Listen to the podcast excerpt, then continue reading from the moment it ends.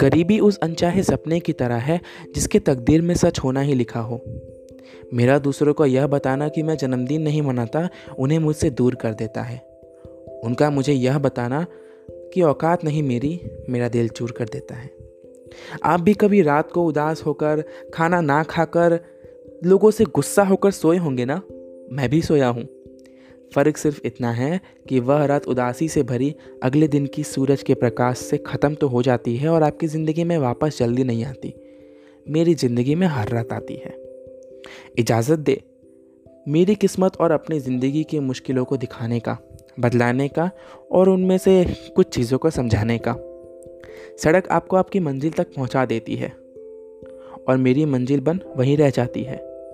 आपने अपने घर के रसोई में कुछ रोटियों को यूं ही पड़े देखा होगा। हमने अपने घरों में उन्हीं रोटियों के लिए लड़ते परिवारों को देखा है। जैसे आपके घर पे एक भैया आते हैं ना, जो पूरा कचरा समेट कर ले जाते हैं। हमारे घरों पे हमने गाड़ियों से उन्हीं सपनों को गिरता देखा है।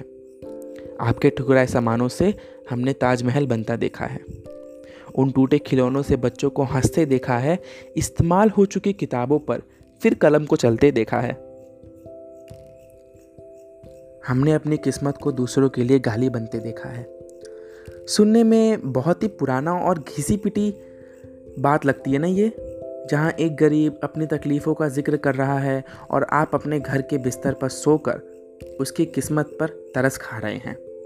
ये वो सच्चाई है जिसे बदलने का प्रयास हम सब ने किया है। हाँ, आपने भी किया है, पर खुद को शाबाशी देने से पहले उस लम्हे को याद ज़रूर कर लीजिए जब मैं उस तपती धूप में बीच ट्रैफिक में आपको 10 रुपए का गुलाब बेचने आया था और आपको दुकानों के फूलों से बेहतर खुशबू मिलती थी। जब हाथों में लिए 2 कलम बेचने आया था और आपको महंगे कलम की लिखावट पसंद आती थी।